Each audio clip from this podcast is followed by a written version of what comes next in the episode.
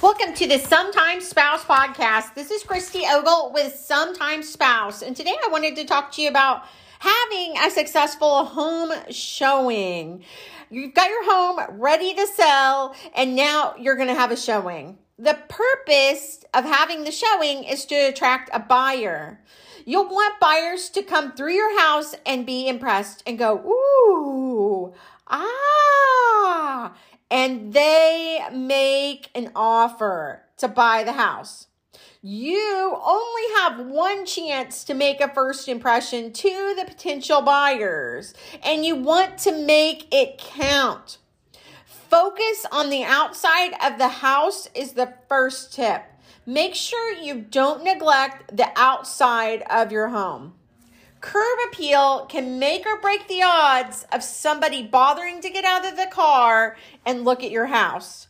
If they pull up and they see a lawn that's been neglected, it needs edging, there's no beautiful flower beds, they're going to wonder if the house wasn't cared for properly.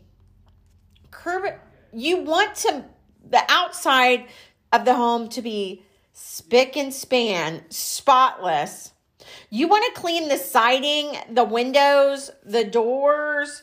Make sure there's no dirt smudges, no cobwebs, and anything that needs painting needs to be spiffed up. The second thing is to take yourself out of the house. That means you'll want to take out all of the personal stuff you remove your family photos from the walls or tables. You want the house to look so neutral that anybody could see themselves living in it. Potential buyers want a house that they can picture themselves in, not you. Everything should be as neutral as possible of your personal items. The third tip is to pare down the extra clutter that you see at first glance. If you look around, you'll be amazed at how much you acquire over the years.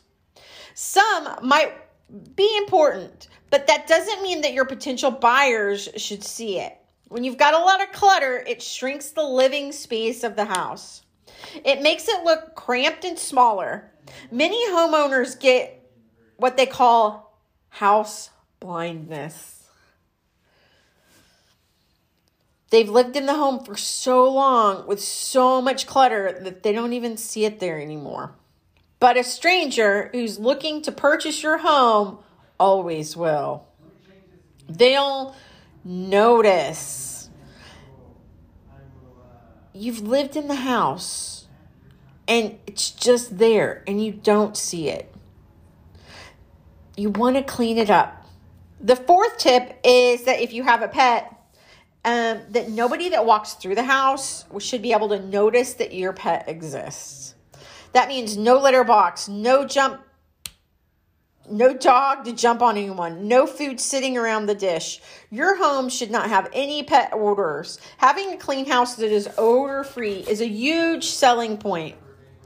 You don't want to lose a possible deal just because they can smell your pet's presence or your pet makes a bad impression. The fifth tip is to stage your home. You can hire a professional or do it yourself.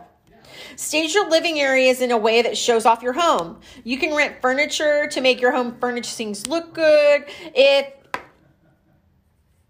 you don't use a stager. Someone who knows how to stage a house knows how to play up the best features of your home and knows what to bring or get rid of to make an entire house appeal to a buyer.